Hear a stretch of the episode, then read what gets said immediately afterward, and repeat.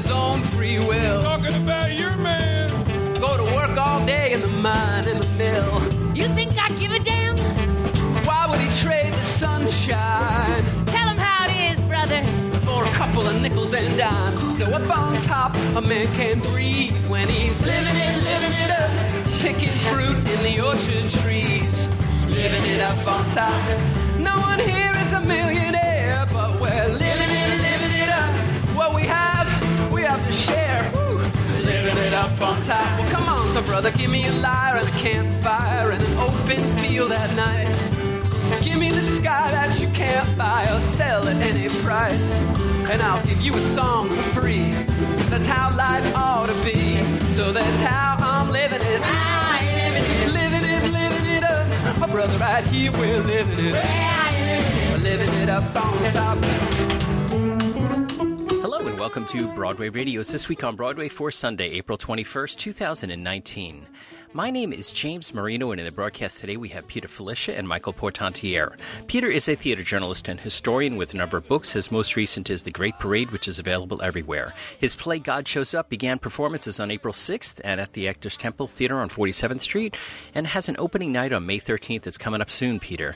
His columns Indeed. appeared at MTI, Masterworks, Broadway, Broadway Select, and many other places. Peter, you were uh, last week. Last week were you in Texas? I, I forget.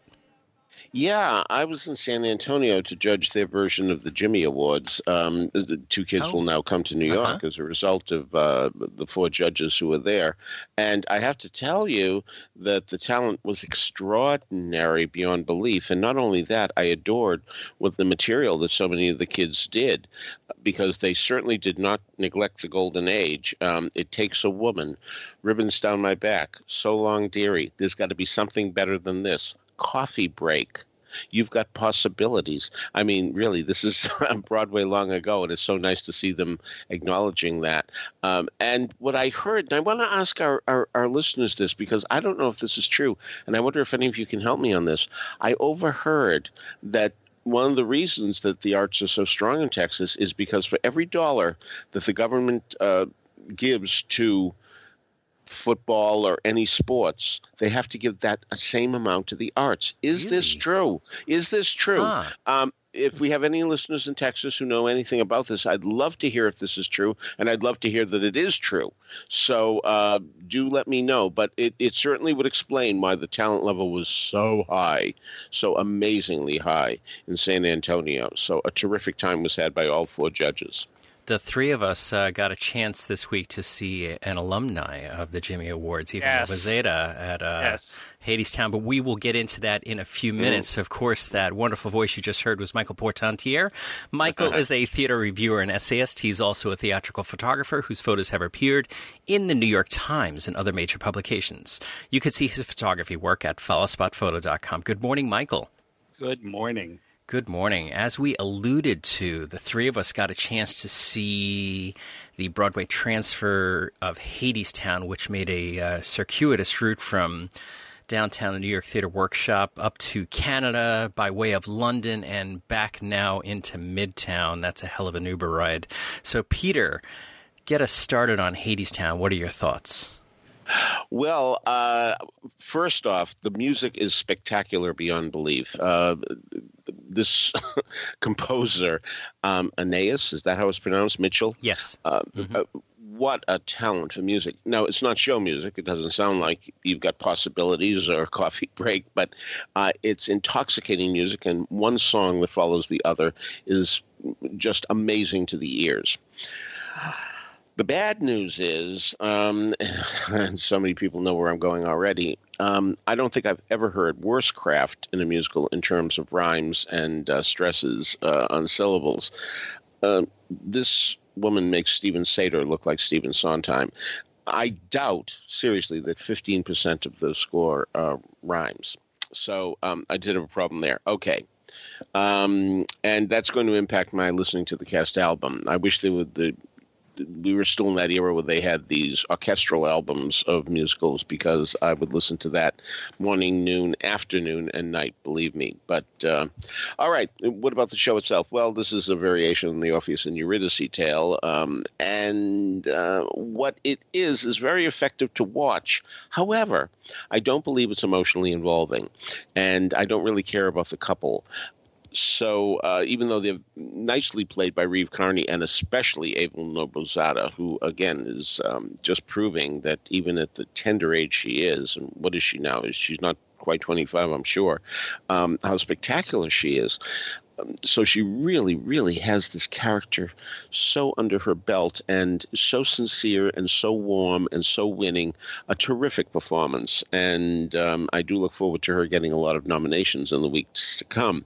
So, uh, also wonderful to see is Andre de Shields, um, who suddenly essentially celebrating his 45th year um, in show business. It was right around this time, 45 years ago, he was auditioning and got the part of The Wiz in The Wiz. And uh, he's been around ever since, here and there and everywhere. Um, I've seen him in regional theater. Uh, I've certainly seen him on Broadway. Um, I've seen him on tour. And it's really quite wonderful to see him play the narrator uh, with such uh, wonderfully, uh, well, how can I put it? Shall I say um, serene gusto? Uh, that certainly seems like an oxymoron, I'll grant you. But um, anyway, he's wonderful. When I walked in, I had forgotten that Rachel Chavkin had directed it. And um, it wasn't long into the show when I, I said, "Oh, this must be Rachel Chavkin," and indeed it is because um, we do have the same feelings um, for her direction here, uh, her spectacular direction, spectacular direction. I mean, I, I, don't know how she put it all together in making it happen, but um, uh, it's certainly something that I wondered um, about before about Rachel Chavkin's work, and um, I've been overwhelmed by her um, it, it, ever since uh, I saw the the first iteration of Natasha Pierre. But um, if you like the staging of Natasha, Natasha and Pierre, not that this is as complicated, you're certainly going to like this. And um, this lady, uh, we often hear traffic cop used as a, an expression um, for. Uh, directors uh, who have to have a number of people on stage and doing a million things. Well, that was certainly true of uh, Natasha Pierre. Well, at least 1812 things she had people doing. Well, here it isn't as complicated, I'll grant you, but it still is terrific. So, so what we have here is a, an extraordinarily entertaining evening, um, not emotionally involving, uh, certainly not lyric involving, but other than that, if you can get past that, you're going to have quite a good time at Hadestown. Okay, Michael, what did you think? Wow, I strongly agree and strongly disagree with various parts of that. Uh, I completely agree about the music. I think it's absolutely gorgeous. I don't. I don't think it's what I expected. Um, I had heard that there was a general New Orleans kind of uh, setting and tinge to and style to the show, uh, but I didn't hear anything further than that. Uh, so I didn't really think it through as to what kind of music I was going to be hearing. I, I think I expected more of a rock musical, but I would say there's very little in it that would be uh, characterized as rock. Uh, there's pop, uh, but but a lot of it is a beautiful, wonderful, uh, very rich.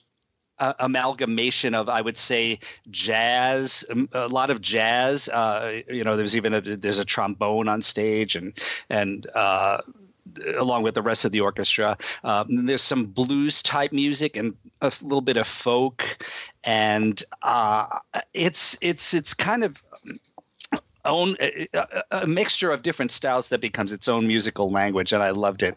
I have to say the lyrics did not bother me at all. I and i'm usually sensitive to that rhyme thing with with peter but i i don't know. It just uh, first of all i i didn't notice that many false rhymes, and I don't think I noticed any uh, incorrect stresses. So I'm I'm not sure why we had such a different reaction to that specific thing.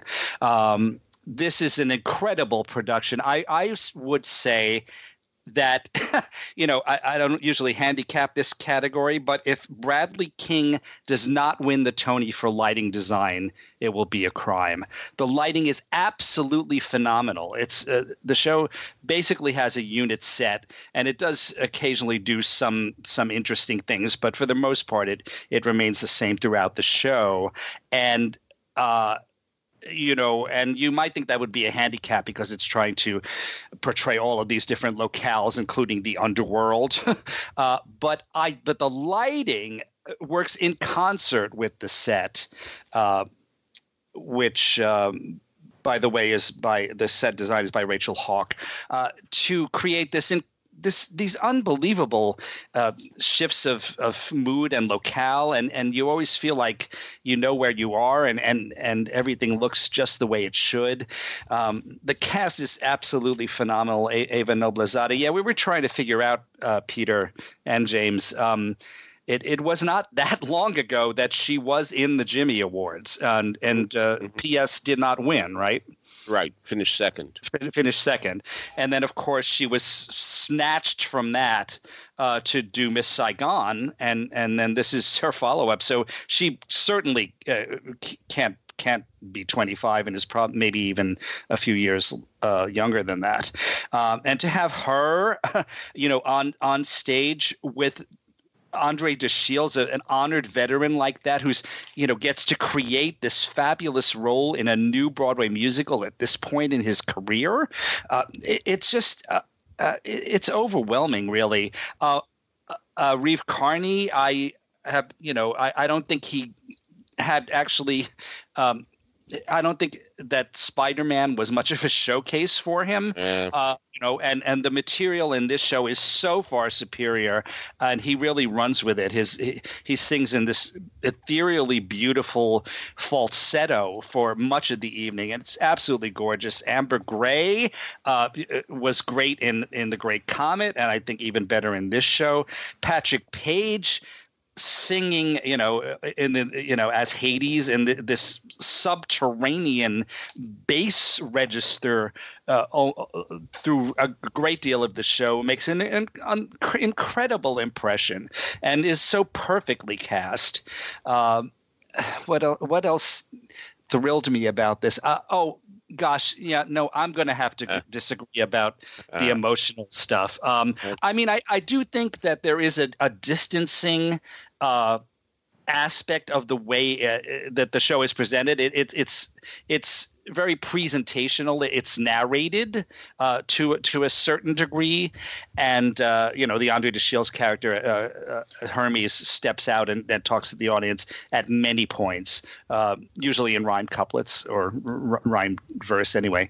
Um, and uh, I, I did sometimes feel like there was almost a Brechtian thing going on to a certain extent, but for all of that oh my gosh, when um, when the climactic moment happened uh, during uh, the scene where uh, Eurydice is following uh, Orpheus up from the underworld, the audience absolutely gasped, and I, I, I for one, I'm, I'm, i was crying at the end. I really was, um, and and there was uh, you could you I think you could you could hear a pin drop in the audience at that moment, and the the very silent, uh, very quiet scene that immediately follows it. Uh, this is one of the most extraordinary things I've seen lately, and and one of the I can't remember the last show where I I said to myself I cannot wait to get this cast album. I understand that there is a previously existing cast album or a, or, or a concept album. I may, Town had a number of recordings before the Broadway production. Oh, in 2010 there was a concept recording released by Anaïs Mitchell with Mitchell singing some of the tracks along with Ani DiFranco and Greg Brown, among others. Mitchell then re recorded some songs for her 2014 album Xoa. A live cast recording of the New York Theater Workshop production was released in 2017. There was also a four track EP entitled Why We Build the Wall as a promo of the live album. While there's no official announcement of the Broadway cast recording, it is widely expected that there will be a new recording forthcoming. Well, it's it's just beautiful. Uh, you know, it's uh, it harken it's it's brilliantly creative, but it harkens back to some beloved musicals, including Rent and The Fantasticks. Uh, I love the the combination of the Orpheus and Eurydice myth with the Hades and Persephone myth. Uh, I don't know if that's ever been done before, uh, but they actually really go together. I think beautifully. Um, the the way that uh, this show deals with climate change uh, you know, climate change, you know, in antiquity used to be caused by the gods or devils, and now it's man that's doing it. But it's still climate change, and so it it, takes on a whole new meaning when they sing about that. And of course, the you know, with this Hades character being very, very Trumpian and talking about building a wall. It's a song which, by the way, was written years before uh, that person, you know, ever broached such an idea. Uh, it, I, I, I, was amazed by this show. I, I, was thrilled by it. I never dreamed that I would love it so much. And I, the person I went with said he's going to get rush tickets for next week. So, um, a few things that I wanted to ask both of you. Did uh, did you guys see it in New York Theater Workshop? No. Uh huh. I did. did. Okay. Yeah.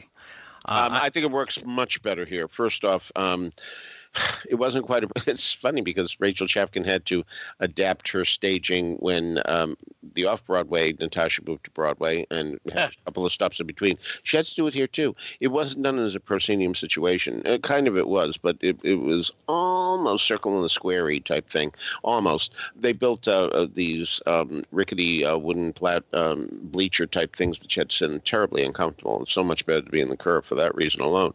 But um, but yes, I did see it there, and um, it was very apparent to me there the things that I felt there, I, I, I felt here. That um, the music was just amazing. Um, Michael, um, I'll look forward to your report when you get the cast album and see if you um, stick to that opinion that um, the rhymes aren't there. Well, as I say, I mean, you and I are usually on the same page when we are. Yeah, so I, I, I don't know are. what to say. Yeah. Okay. All right. So um, the other thing that I wanted to uh, point out was that when when Orpheus in the end of the second act was uh, well the middle of two thirds of the way through the second act uh, writes his song. And and that scene that follows with uh, Patrick Page as Hades uh, and uh, Amber Gray as Persephone um, he he um, that reconciliation there I, I my Michael, my heart was in my throat. I yes. just, I, I, I, it was, it was electric. It I'm was sorry I didn't mention Patrick Page because, whoa, he has a deep, deep voice which he uses spectacularly well. Mm-hmm. spectacularly uh, well. And Michael, if uh, you or actually the listeners are really uh, would you know like to revisit the music of mm-hmm. Hadestown, right now you can play the entire live album off of the Hadestown.com website. Uh, you mean the original? The uh, I think it's the live production.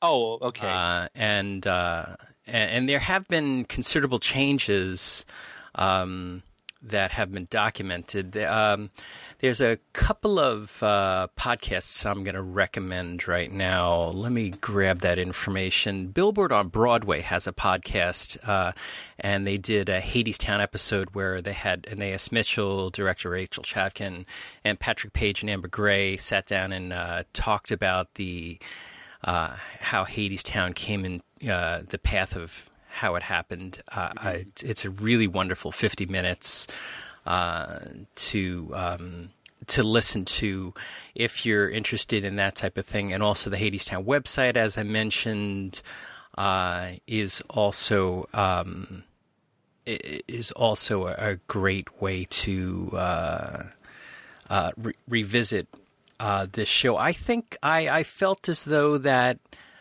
uh, other shows that I had been to that have been huge smashes, like uh, the producers and to Hamilton and to uh, uh Phantom of the Opera and Les Mis, and it, it, that excitement was at the theater at the Kerr, and I think yes. that this is going to be uh, uh, a real big winner financially at least, uh, and I think it's going to win a ton of awards. Uh, just to wrap it up in a bow. Even though Eva Noblezada is um, 23 years old. Oh, Uh, thanks. She won the Jimmy Award in 2013. She went Came on to yes. Oh, that, I'm sorry. She performed at the Jimmy Jimmy Awards. Came came in second. The world won in 2013 when she when she performed. Um, she did Saigon in London in 2014 and 2017 on Broadway. Uh, and uh, I I think that this is uh, quite a um, uh, quite a journey that this this young woman has been on at 23.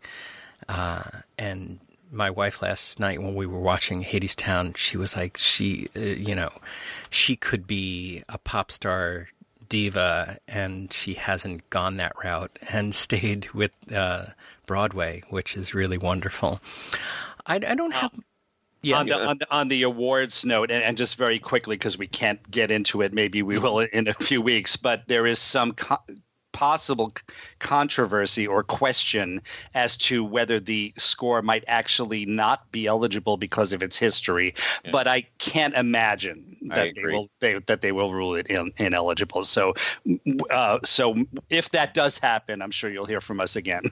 but I don't think that's going to happen. I mentioned that I was going to recommend two podcasts. The other podcast is a new podcast called Bottomless Broadway.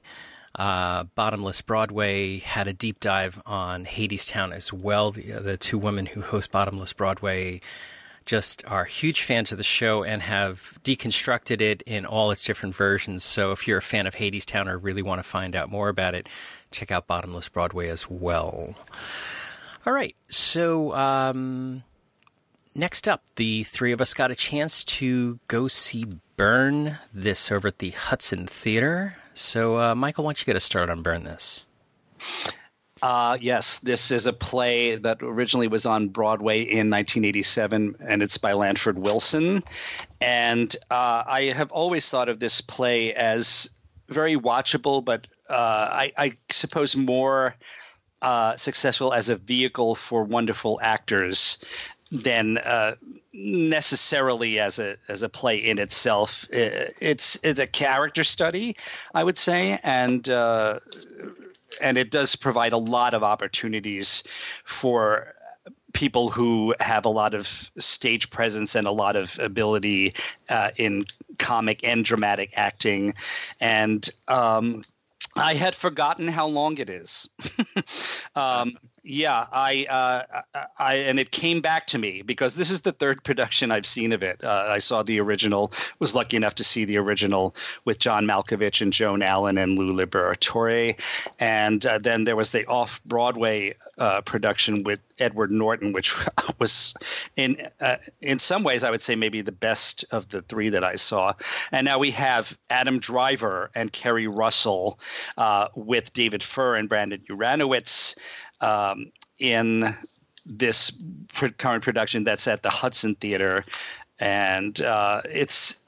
It, it I so I, I I felt pretty much the the way I remember feeling originally. Adam Driver um, certainly certainly comes through. Uh, the role of Pale is uh, is a very very showy role. It's the kind of role that I think a lot of actors would kill for, and he knocks it out of the park. Um, Keri Russell, um, I, I believe, has uh, not gotten as quite a good as response uh, uh, in her role uh, of Anna that that Adam has gotten, or, or uh, the other two cast members. But um, and it's interesting. I uh, when the play started, I thought, oh gosh, you know, she seems like she's not completely comfortable. Uh, and then as the performance went on, I really started to like her. So I think maybe it's it's sheer lack of stage acting experience. Um, and the more she does, uh, the better she will be. But I, I, I think she really uh, does have a lot of talent in that area. She she certainly projected well. Uh, it just uh, to me it seemed like it was a question of focus. Sometimes she wasn't hundred percent there all the time. Uh, Brandon Uranowitz was really delightful. Um, in the role of her roommate Larry, and uh, David Furr was perfectly cast uh, as her boyfriend Burton. Uh, this is a story about a woman who is grieving because her uh, her other um, roommate has been killed in a boating accident with his male lover, and uh, she is really really bereft about it. and then. just to complicate matters, uh, the dead young man's brother shows up, and that's Pale, and he is just this insane person from New Jersey, who uh, this force of nature type, and he upends her life, and then uh, we see this attraction, uh, this uh, attraction between opposites, start to grow very quickly, and the question is whether they are going to end up together and she is going to leave her boyfriend. Uh, and I, I would say that this is a very well done production overall. Scenic design by Derek McLane, costume design Clint Ramos, lighting design Natasha Katz. The the the set of Anna's loft is beautiful, and there's a gorgeous snow effect towards the end that you can look forward to. Um, I. Uh, I was very happy to to see the play again, uh, and it did strike me that it is overwritten. Uh, I'm wish that that had been addressed uh, originally because Lanford Wilson unfortunately is no longer with us to address it and I'm sure that other people don't really feel comfortable in in cutting it on their own. Um, so but it's still you know for despite that flaw it's it's really worthwhile uh, especially as I said as a vehicle for actors. And uh, thanks thank you to adam driver for coming back uh, to the theater. I saw him i think i saw one of the f- very first things he did it may be the first thing he did off broadway uh, quite some years ago uh, and uh, obviously before all the uh, before all the tv and movie work and um, and Keri Russell, uh, again, it, I, I'm really glad that she's on Broadway also, and I really do think that all she needs is some more time on stage to be a really wonderful stage actress. Okay, Peter, what did you think about it? Well, what I found fascinating from uh, the first second is that um, I knew we weren't in 2019 because um, Anna is smoking indoors. Um, now, granted, it's her own home, uh, the loft that she rents with uh, Larry, and that she used to rent with um, Robbie, the um, the uh, dancer whom uh, Michael alluded to, who had died uh, with his lover, in fact, Dawn, in a, a freak accident. So. And uh, people do smoke in times of stress. Uh, people who smoke smoke in times of stress, and um, so. But it, it, was amusing to me that that actually set me way back when, um, because I'm not sure that would quite happen today. Uh, I, I don't understand why this play um, has had three productions in the last uh, third of a century. Uh, I, I, I, think it's fine, but I'm amazed that people mm. go to it. And I guess the reason must be because that character of Pale uh, is something an actor wants to sink his teeth into. And um, oh, I'm sure that's why. Yeah, uh, but you know, uh, and and I do have to appreciate the fact that um, the direction here has Brandon Uranowitz playing the gay character as a human being first. I know he has a lot of Neil Simonish one-liners, a lot of them, and he delivers them so honestly mm-hmm. and so wonderfully, as if they're truly natural speech and not wisecracks. And uh, so it's a very successful performance. So I can understand being attracted to that role as well. Uh, that said, um, yes, of course, it must be this Pale, who uh, his real name is Jimmy. I, maybe they call him Pale because um, other psychopaths pale in comparison to him. um, he goes on and on and on about uh, somebody who beat him out of a parking space, and um, he is just a forest fire of a man. And uh, it's another way of showing to me that this is a play from long ago, because I do believe in the last third of a century we've learned a lot uh, well, maybe it's because I've aged a third of a century. Maybe young people need to know this, but you know, hooking up with a guy like this um, causes more problems than you think you're going to get. Um, so it seemed to me that Lanford Wilson had this situation in the first act where um, this guy comes in and rancid raves and all that. And I do understand why Anna is drawn to him because he is Robbie's brother. And so he's the closest thing to Robbie that she can get. So I understand a one night stand. All set there. People do strange things when they're grieving. Okay. However, for the long haul, we're supposed to believe that this couple is going to last, that these these two people are going to live happily ever after. I don't see it at all. Uh, this is another one of those plays, unfortunately, movies, TV shows, where we're asked if to, for them to choose between the slow and steady wins the race guy and the crazy guy. And um, yes, I know that so many people are attracted to bad boys, but you know uh, uh they don't last. Uh, it's just painful to see the results that will happen if Lanford Wilson had written a sequel to this, and I'm glad he didn't because, again, as Michael says, overwritten, much too long, well over two and a half hours. Another way you can tell, by the way, mm. it's not a 2019 play because we don't have things of that length anymore.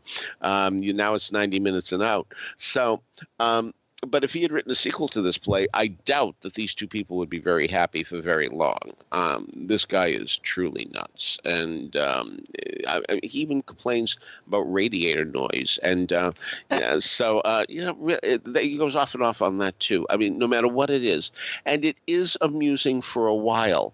It is to see somebody this out of control. Somebody um, we we're all attracted to bad boys to a certain degree when we see them on stage. You know, it's fun to watch them. You know, we have no investment in then We're just watching them. But to say that a character is going to get emotionally involved and romantically involved with something like this, I don't see it. And as a result, Burn This doesn't work for me now any more than it did in the off Broadway production in 2002 on the original production in 1987. And again, none of this is a problem with the acting that's going on now at the Hudson Theater. I think everybody in it is quite fine. I agree with all of that, and especially since you didn't mention that aside from everything, in the last scene, or is it the penultimate scene, Pale attacks, physically attacks yeah. and his boyfriend. Sure. And he starts a, a physical fight with him.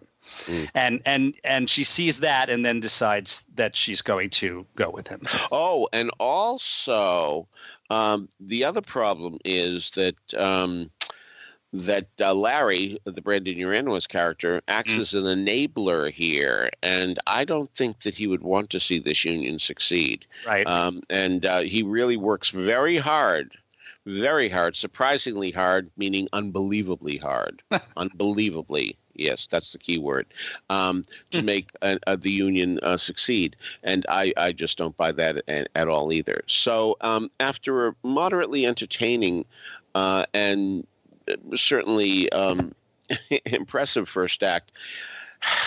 to me, uh, it all falls apart in the second. Um, so, yeah. But again, a lot of people must like burn this because here it is. You know, there aren't that many plays to get uh, three major productions in, in in a third of a century. Not that many.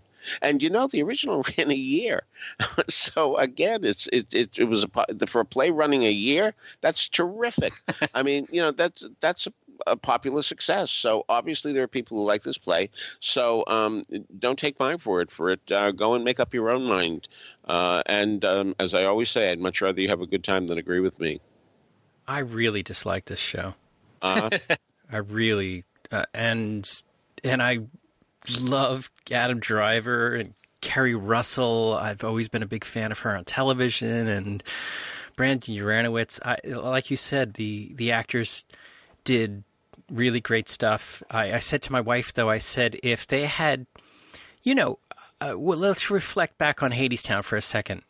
Now, Hadestown is full of incredible talent Patrick Page and Eva Noblezada and even Reeve Carney and uh, everybody involved in this are huge, huge talents, but not well known names. They're not Keri Russell, they're not Adam Driver. Uh-huh. Right. Uh-huh. If if Patrick Page and uh, somebody else wanted to do Burn This, it would never even get past the discussion stage. Right. Uh, this was only because Adam Driver is a huge star and Keri Russell's a huge star, and This is the only reason why this show is back on Broadway. Uh, as as far as being t- dated and uh, putting it in a period, uh, the, the, little red phone on the wall was hysterical, uh, and the fact that nobody had uh, had devices to um, move their story along. Uh, I I just this, I want this two and a half hours back in my life that mm-hmm. they they wasted on me. Um, I, I have nothing positive to say about this show. Okay. Wow. All right. Especially this time of year when we are, you know, mm. booked up to, you know, uh, there's other major shows, Broadway and off Broadway, that we have all t- turned down to schedule because the burn this invitation was already set in place, and uh, and it's just so frustrating. You should have burned your invitation. exactly, but you know, uh, it was great to see Adam Driver and Keri Russell. Uh, if for any, you know, I don't know if I'd ever get a chance to see them performing on stage otherwise. So, right. uh, and Adam Driver's huge, huge, huge. I mean, I had to look it up. Massive. And, who and the uh, uh, I uh, please forgive me. The there is this guy in the ensemble in Hadestown, which was head and shoulders above everybody else. He was huge, but Timothy Hughes. Oh, what was that? Timothy Hughes. Timothy Hughes. What a yeah. good-looking guy, though. Oh my well, goodness. do you do you realize who he is? No, I don't. He was uh, in Frozen. As the is it the what is that character the Troll yeah. King? Uh huh. Yeah. Oh, that's funny. All right, so uh, Peter and Michael got a chance to see uh, Broadway's favorite cl- couple, the Clintons, uh, with Hillary and Clinton over at the Golden Theater. So, uh, Peter, tell us about Hillary and Clinton. Uh, well, does anybody know how this playwright's last name is pronounced? I assume it's just Nath. I assume the H is silent. Anybody? Uh, I, have heard it Hanath. Hanath. Oh yeah. Yeah. Okay. I was going to uh, look it up and I didn't get a chance. I'm sorry. yeah. Uh, well, uh, at least your intentions were good. You know, I, I didn't even think of looking it up. Uh, but anyway, um, he's certainly becoming one. Right. he's certainly becoming one of our major playwrights, uh, and um, we're very, very pleased that uh, he has a play on Broadway. Um, so Hillary Clinton, sure. What do you think you're going to get? You're going to get Hillary Clinton, and you're going to get Bill Clinton. Um, you're also going to get uh, and this is hardly irrelevant to the situation, you're also going to get uh, Hillary Clinton's advisor. Now, uh, in a way, uh, this play would be more interesting if indeed it were about the 2016 election. It is not. It's about the um, 2008 election uh, when uh, Hillary Clinton was considered pretty much of a front runner when it all began. And um, out of nowhere came this guy named Barack Obama who uh, who took it from her. And uh, in the play, there's a lot of discussion of whether or not Barack Obama wants her as his running mate or if she wants him as the running mate. Um, Mark, um, who is her advisor, uh, wonderfully played by Zak Orth, um, who years ago gave a phenomenal performance in an off-off Broadway production of Rope. Phenomenal. Anyway, uh, almost it's impossible to believe it's the same guy here. Mm. He's hmm. such a good actor. Anyway, um, he certainly has his opinions, and Bill Clinton has his opinions, and Hillary has her opinions, and so there, there's plenty of conflict in this play.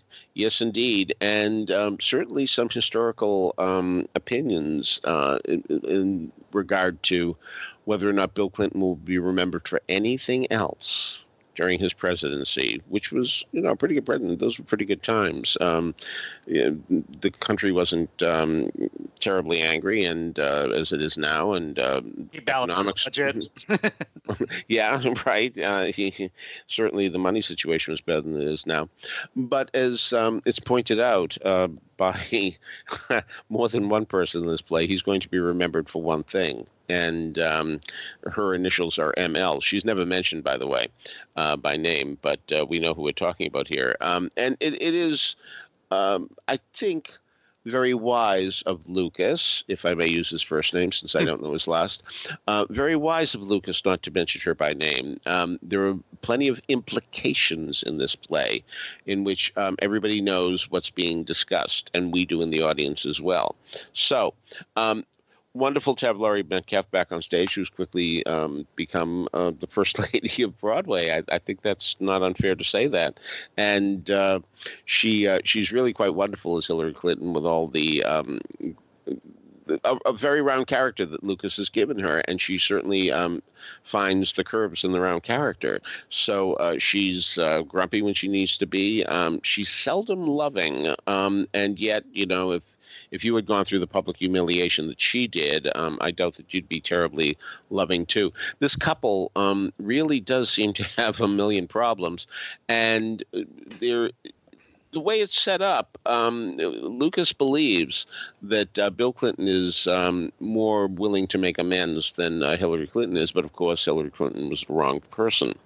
Um, Peter Francis James, an actor I've admired uh, uh, for the last 26 years, um, certainly starting with the production of Miss Julie at the McCarter Theater in Princeton. He was phenomenal, and that's, that's where I first noticed him.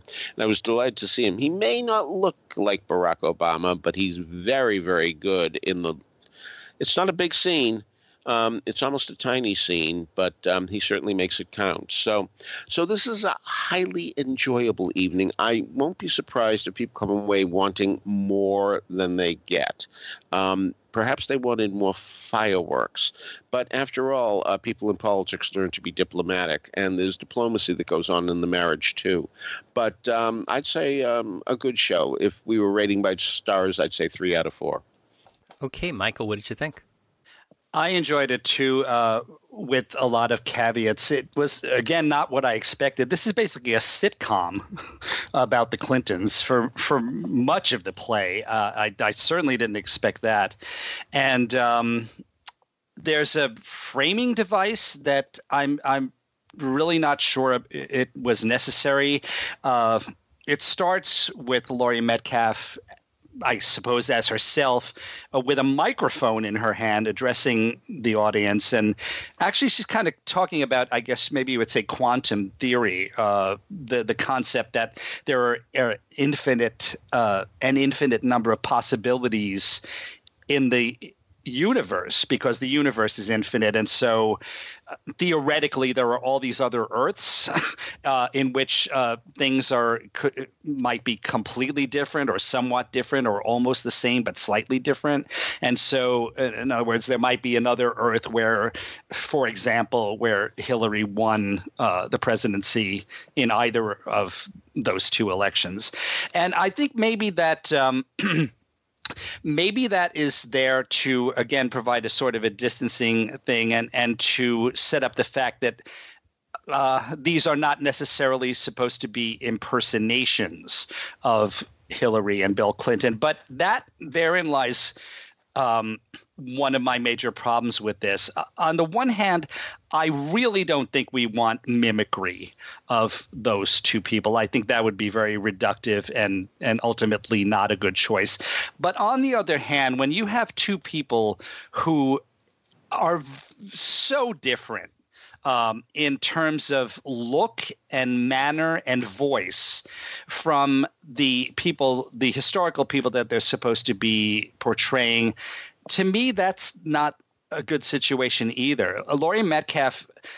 Uh, in terms of the, the her uh, manner of speech, uh, the timbre of her voice, uh, her physical uh, body language, and even down to the color of her hair, uh, did not seem to me like Hillary Clinton in almost any way. And John Lithgow, although he, I would say, actually bears a, a fairly decent physical resemblance to Bill Clinton.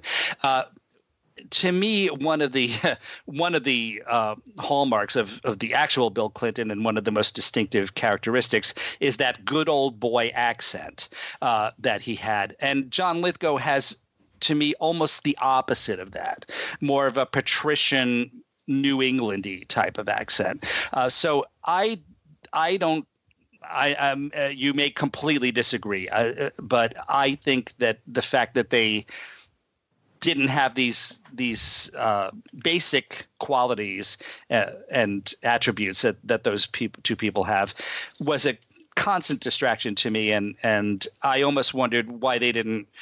Uh, why Lucas didn't write a play about two other people? Because I, I I I don't know why these people were trying to play the Clintons. Also, uh, I love Laurie Metcalf as an actress, but I would say that she does tend to use the same kind of speech and body language in every show that she does. She's not the kind of a great actress who uh, disappears into a role and does different accents and dialects and uh, and uh, tries to modify her body language for different roles. At least not what I have seen.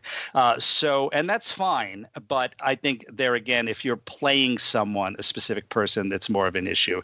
Um, so, actually, to me, two of the two of the uh, the two most successful performances in this were Peter Francis James, who, although you know certainly not a twin of Barack Obama, uh, to me certainly seemed um, a very plausible stand-in for him, uh, vocally and physically. And Zak Orth, I, I, do not actually know this this actual character of Mark Penn, uh, Hillary's strategist, but uh, so that wasn't an issue uh, for me in terms of whether knowing whether he fit the role in those terms. But I just thought he was terrific. Um, the direction I thought was very spotty by Joe Mantello, and there was something about this uh, briefly that that just really bothered me. The set is extremely, extremely spare. It's supposed to be a hotel room, and I don't mind spare in terms of I certainly don't need uh, to see a a a, a realistically rendered hotel room in terms of the uh, you know the the style of the play or because I, I need to see that because it looks pretty. But to me when when you don't even have furniture and uh, which resulting in you know having a, a food tray have to be placed on the floor and uh, when someone comes in from uh, from outside and and uh, comes into the hotel room and has to drop their coat on the floor because there's not even a chair or a or a sofa to put it on, then that just becomes distracting. And I I don't know if that was a concept or just cheapness, but it really bothered me a lot. Um, so I had mixed feelings about this play. I also thought uh, in the in the middle, it's only ninety minutes, but in the middle, I thought it got kind of boring because I felt it was rehashing a lot of stuff over and over again. And it wasn't until Barack came on uh, that I really that they really got me back in the last uh, half hour or so.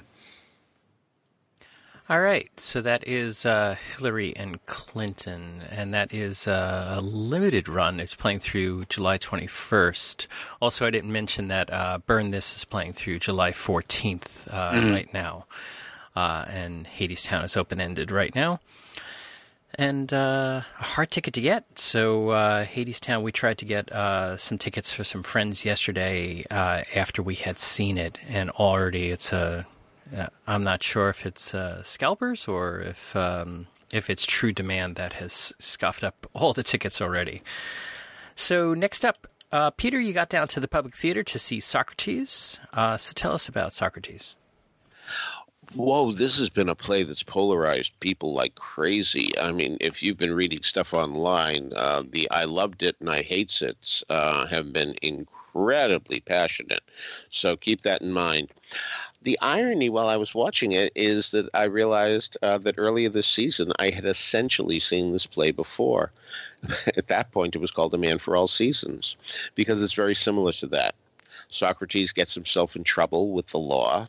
People don't like what he's saying. Uh, they're going to put him to death. His wife and begs him not to do it, uh, to recant. Um, they have children. Uh, the bo- the kids need a father. Uh, so it's very much in that template. So uh, I'm I'm not saying that it, that should be held against it per se, but I, I do feel that uh, I was watching the same play um, all over again, which was kind of funky and funny. Um, all things considered, um, I after talking about the polarization, I'm I'm somewhat in the middle uh, almost on everything here. Um, yes, there are plenty of monologues, um, plenty of um, he said, he said type things, because we are dealing with um, people of uh, great note. Um, Aristotle shows up here, Plato shows up here, very much so, in fact. Um, Alcibiades shows up here too. So we have a lot of great Athenians here in this era of way back when and um, Douglas Hughes does a very nice job of, um, let's say, choreographing them uh, on stage. A lot of pretty stage pictures uh, of these people, and um, Socrates is almost always right. You'll find yourself agreeing with him in the way that he um, makes his arguments, and you really feel bad that um, he's just considered dangerous. Um, the way uh, we hear um, the lyric, he is dangerous in Jesus Christ Superstar. That's what's really going on here, and people fear him because he certainly won't keep his mouth shut, and he's very courageous in that way. Um, so uh, this really demands a powerhouse performance, and Michael Stuhlbarg uh, gets it. Um, I, I, there was just uh, let's say A minus. Okay, um, it really is um, a, a damn good performance, and yet um, I just saw Mandy Patinkin in the role, and I saw him doing it uh, with far more passion. Maybe the whole point of it was not to have passion. The Socrates, uh, well, I don't know what we know about Socrates, but that um, that he was more mild mannered in the way he delivered, uh, more matter of fact in the way he delivered it. Um, Michael Stuhlbarg's performance is very consistent. Uh, he's a believable human being, but um, I wanted him to tear the place up, and that might be um, a, mistake on my part. But um, that's that's certainly what I felt. Nice, nice performances by the supporting cast. Teagle Bougere, who's uh, we've uh, really admired since he did The Tempest on Broadway about 25 years ago, is Plato, so he's terrific. Uh, Peter J. Fernandez, who I'm always uh, glad to see, has two roles. So um, Robert Joy, uh, who uh, a, a, wonderful actor who we haven't seen in a while too, um, has three roles, and really, um, it's a talky play. You'd expect that from Socrates, wouldn't you? Very talky, and I do believe that's one of the reasons why people get bored with it. I had heard people were walking out in droves. Believe me, I turned around in intermission to see who was there and who was not my audience was uh, stayed. I saw uh, two empty seats, which may have even been empty before um, I got there. But uh, but uh, and the the applause at the end was very heartfelt, and not just uh, because Michael Stuhlbarg has a big role here, a big role, uh, he's the one who's always talking. Other people come in and give their arguments and then stop talking while he continues. Another character comes in, gives an argument. He so so it's a lot of part here that he has to deal with. And um, and again, um, credit where it's due. Let's let me look at the glasses more than um, more than more than more than half full and say that um, he he's quite good. But I don't know. There's a resemblance to Mandy Patinkin that made me miss him tremendously.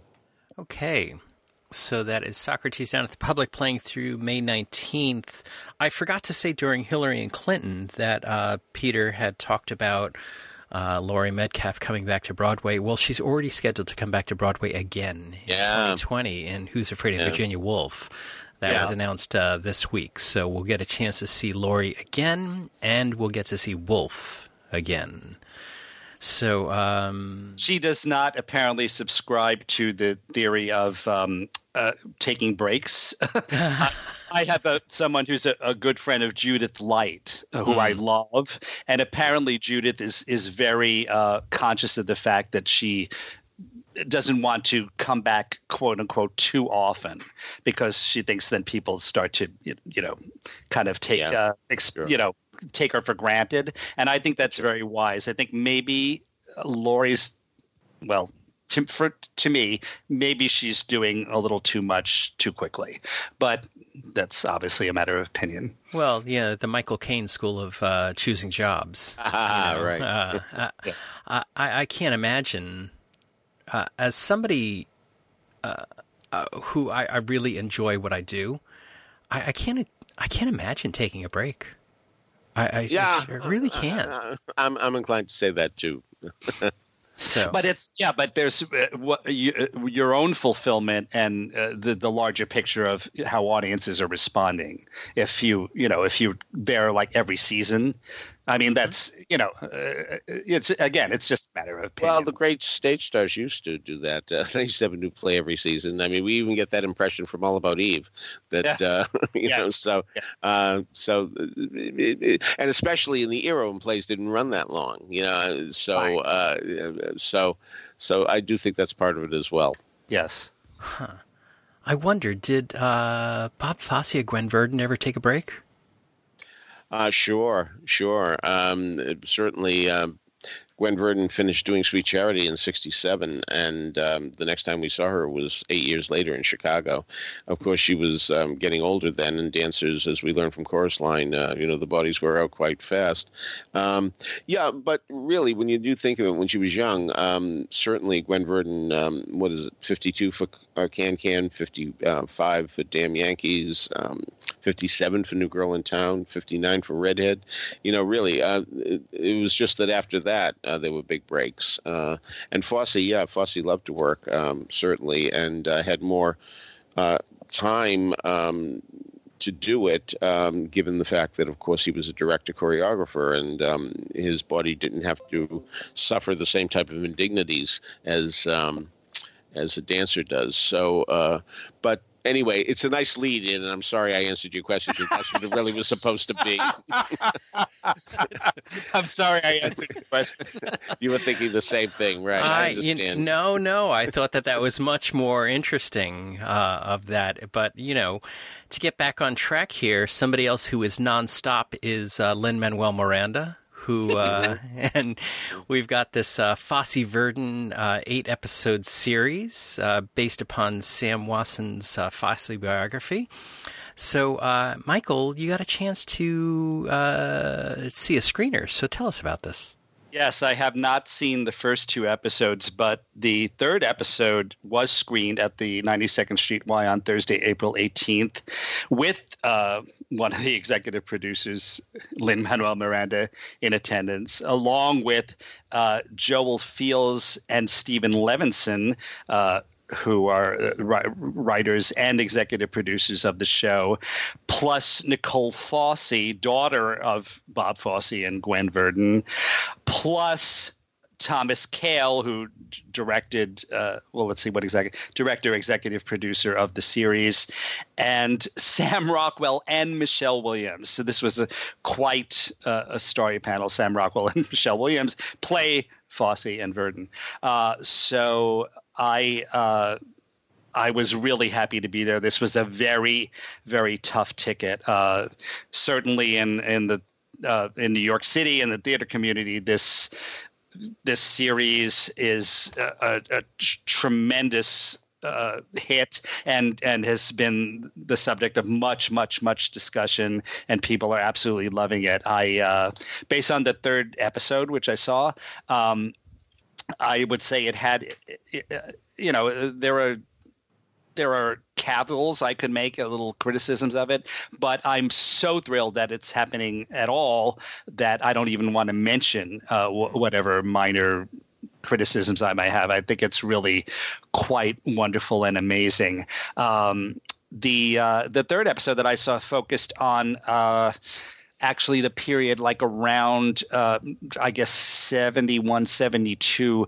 where uh, Fosse is he has started to edit the film of Cabaret, and at the at the same time, uh, Gwen Verdon is going into uh, to do a straight play on Broadway called Children, Children, and um, the uh, and the the wonderful surprise of this episode that was that we had uh, two people show up uh, who we all know and love from the stage. One was Jeremy Shamos, the wonderful Jeremy Shamos, who played Joseph Hardy, the director of Children, Children. And he had a really good part in this episode. And we see him really giving uh, Gwen a, a, pretty tough time in in rehearsals. I mean, not not letting her off the hook by any means, not treating her like a star, just giving her lots of notes and and uh, some might even say excessively riding her to give a good performance. And also in this episode was Santino Fontana um, as James Henaghan, uh, who was Verdon's first husband, and and in this, uh, I don't. Uh, I don't know if this will be a spoiler. There might be a semi spoiler coming up.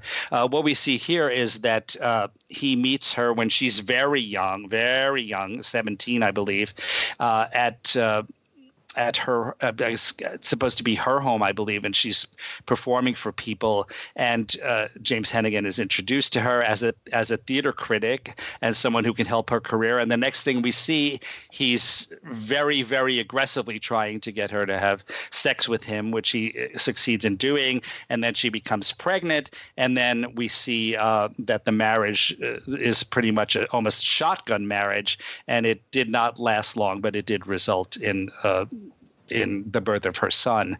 Uh, so that was really fun to see Santino Fontana, who of course is on Broadway right now in Tootsie, uh, in this very small but pivotal role. Um, I think the production values of this series are uh, quite impressive, and uh, I think the script is very smart uh, for the most part, and the acting is great. And I'm going to have to you know, obviously uh, figure out a way to go back and see the first two episodes and then catch up with the whole thing eventually.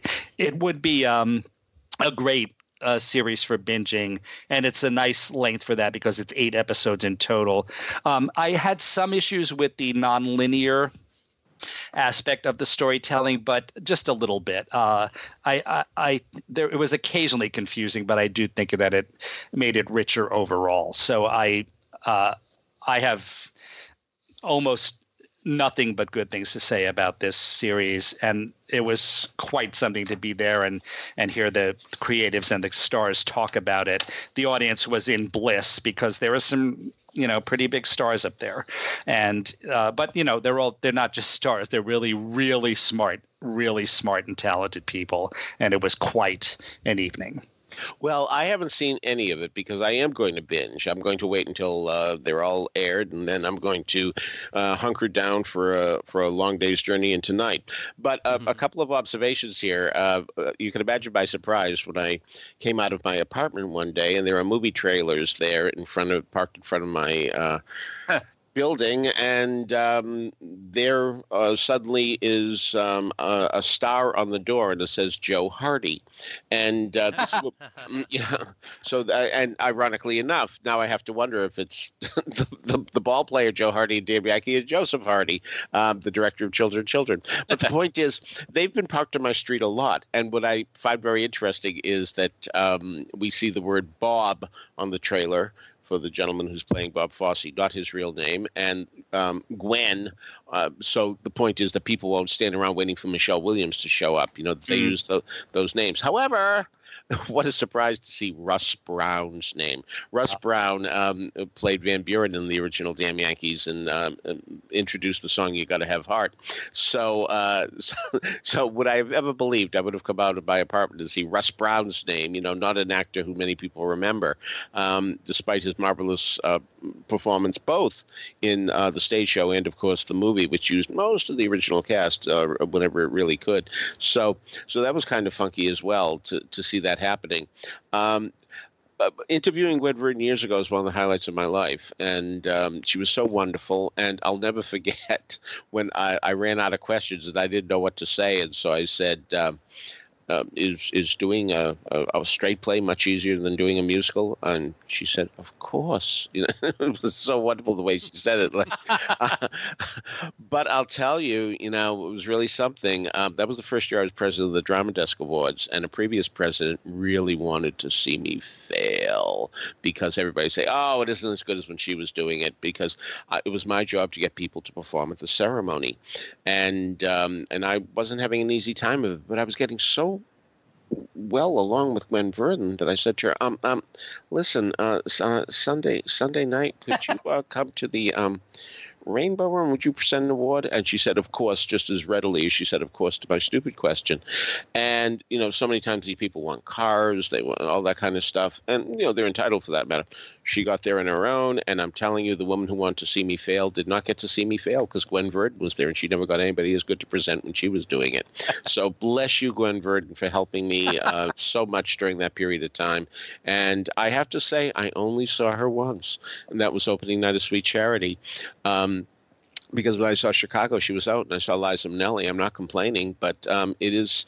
I, I, guess I have to be grateful that I at least saw her once.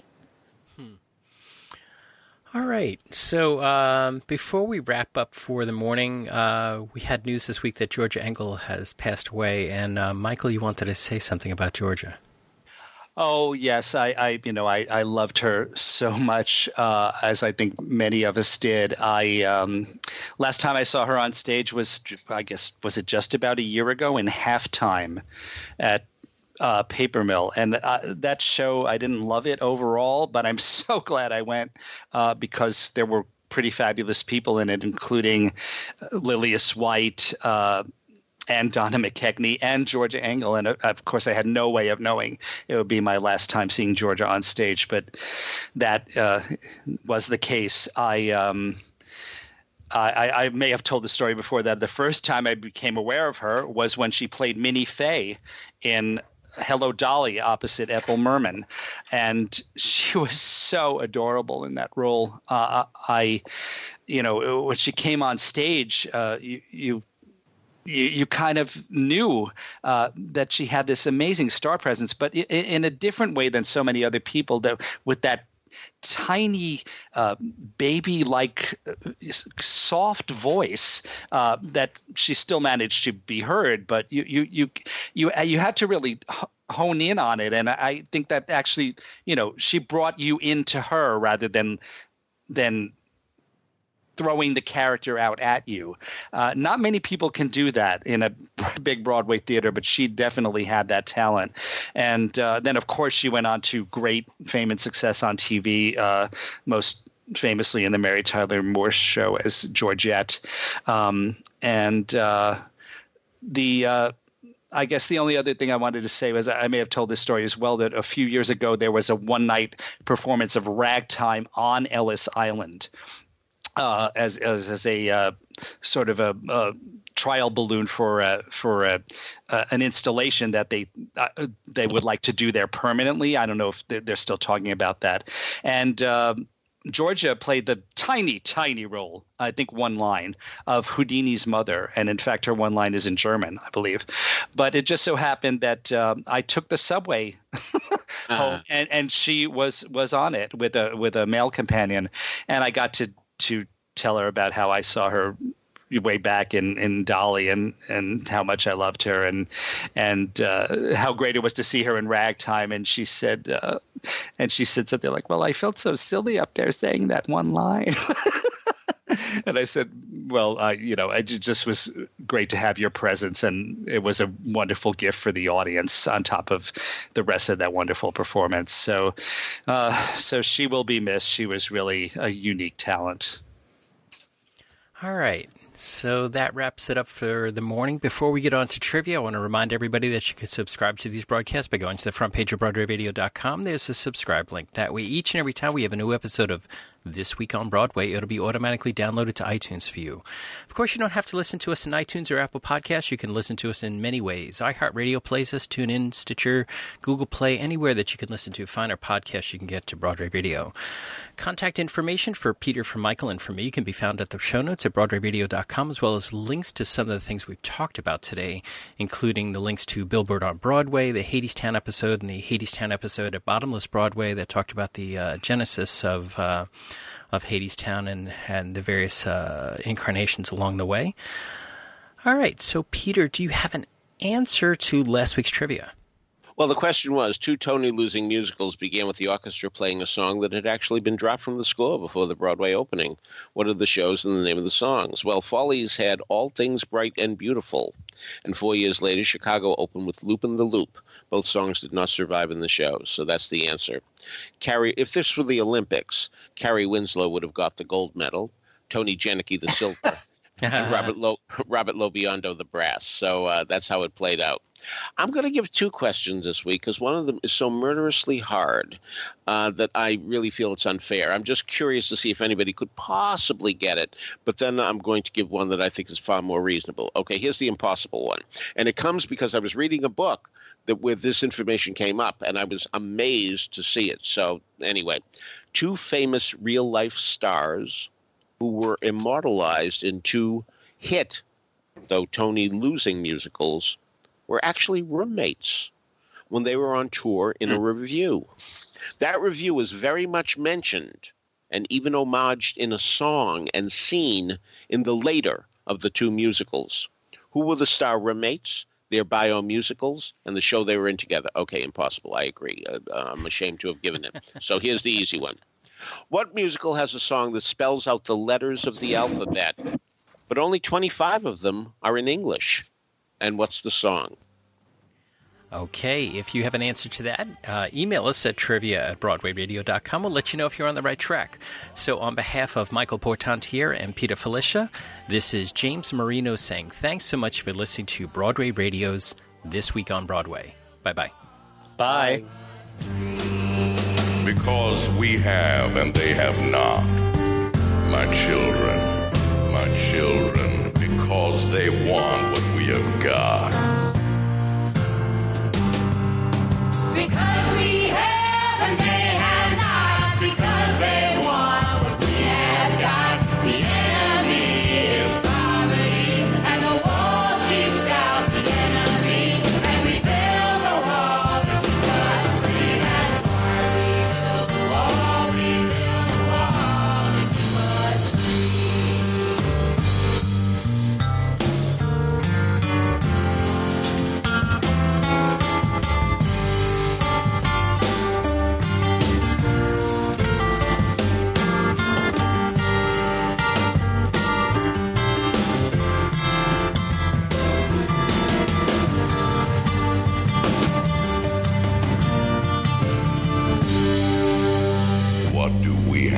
that they should want?